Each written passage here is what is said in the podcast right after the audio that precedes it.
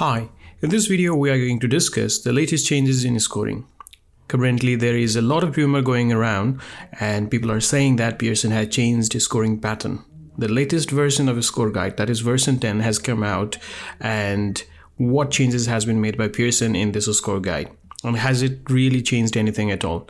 That's what we'll try to find out in this video. Let's get it started. If you're new to this channel, my name is Roman and I'm founder of Roman PT. We have been providing online and face-to-face classes to people all over the world. If you're interested in our courses, please check the link given in the description. For this video, let's have a look at what had changed in Score Guide version 10.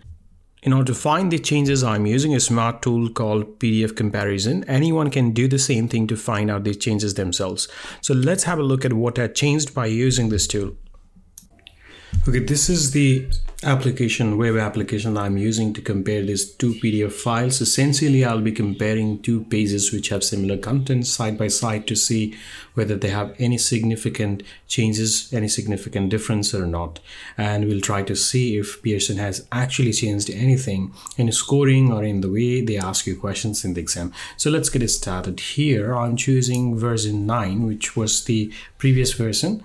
And for the comparison, I'm opening version 10 here. So now we have uploaded version 9 and version 10. Once the upload is completed, we can start the comparison. All the comparison is done automatically. That means I don't need to compare the words myself. And now the comparison has started. This application will show me changes in these two documents and I can take help from the colors here. Now this one version 9 is starting from enabling skill scores and the reason for that is because I deleted all the unnecessary pages from this one previously and I could not find the uh, the original copy. But essentially it has the same thing as this one. This is just the table of content. So there is nothing to compare there and introduction is of course not something we are interested in. But if you look at these two you can see that there are no differences between these two pages they are essentially telling us the same thing. Now let's sync scrolling so that we can compare them side by side. Now you can do the same thing. I, in fact I will uh, put the link to these two documents uh, in the description so that you can download them yourself and do this comparison yourself because there is no point wasting your time taking you through all the pages one by one. But I will just show you briefly whether I have uh, seen any changes here or not or whether this application has identified any changes or not. And you can see that there are no changes as such. The only place it has highlighted on this page is 67 partial credit but this is the same thing on this side as well. Now we can do the same thing for all these pages and there are no differences. These words highlighted here are the words that I highlighted myself in preparation for my next video.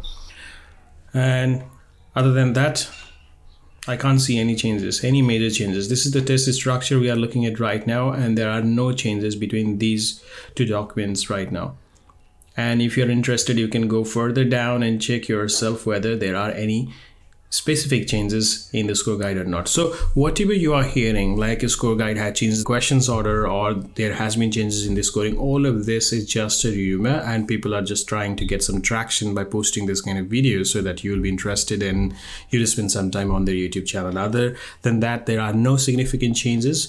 Uh, we have been telling our students the same thing that we are telling in the past and still they're getting excellent scores. Just recently, one of our students again scored 90 out of 90 in all the sections, and this has been the case for us for a very long time. The only reason this is happening is because we do our experiments, we do our observations, we go to the test ourselves to find out if there has been any significant change or not. Then only we tell you. And these are really important things because when we tell you something and when you trust us for what we tell you, there is a kind of relationship that we need to maintain in sanctity. We can't just tell you whatever comes in your mind just to get a little traction or to manipulate you or, or just to get a little popularity. It has to be really important. You are trusting us for your preparation with the expectation, with the hope that we'll tell you the right thing. So it's my responsibility to make sure that I'm just telling you the things I know and I should not dwell into anything that I don't know completely, and I should not confuse you by saying things which I have not verified myself.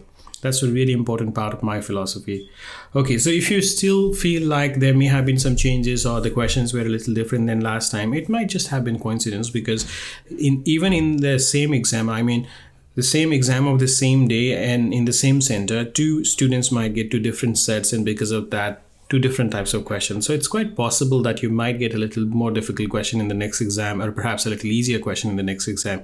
Difficulty level of the questions cannot be used to um, describe the changes in the exam. Questions are certainly going to be difficult or easy. Another problem is some people often um, say that there were new questions in the exam this time, and that cannot be considered change in the exam.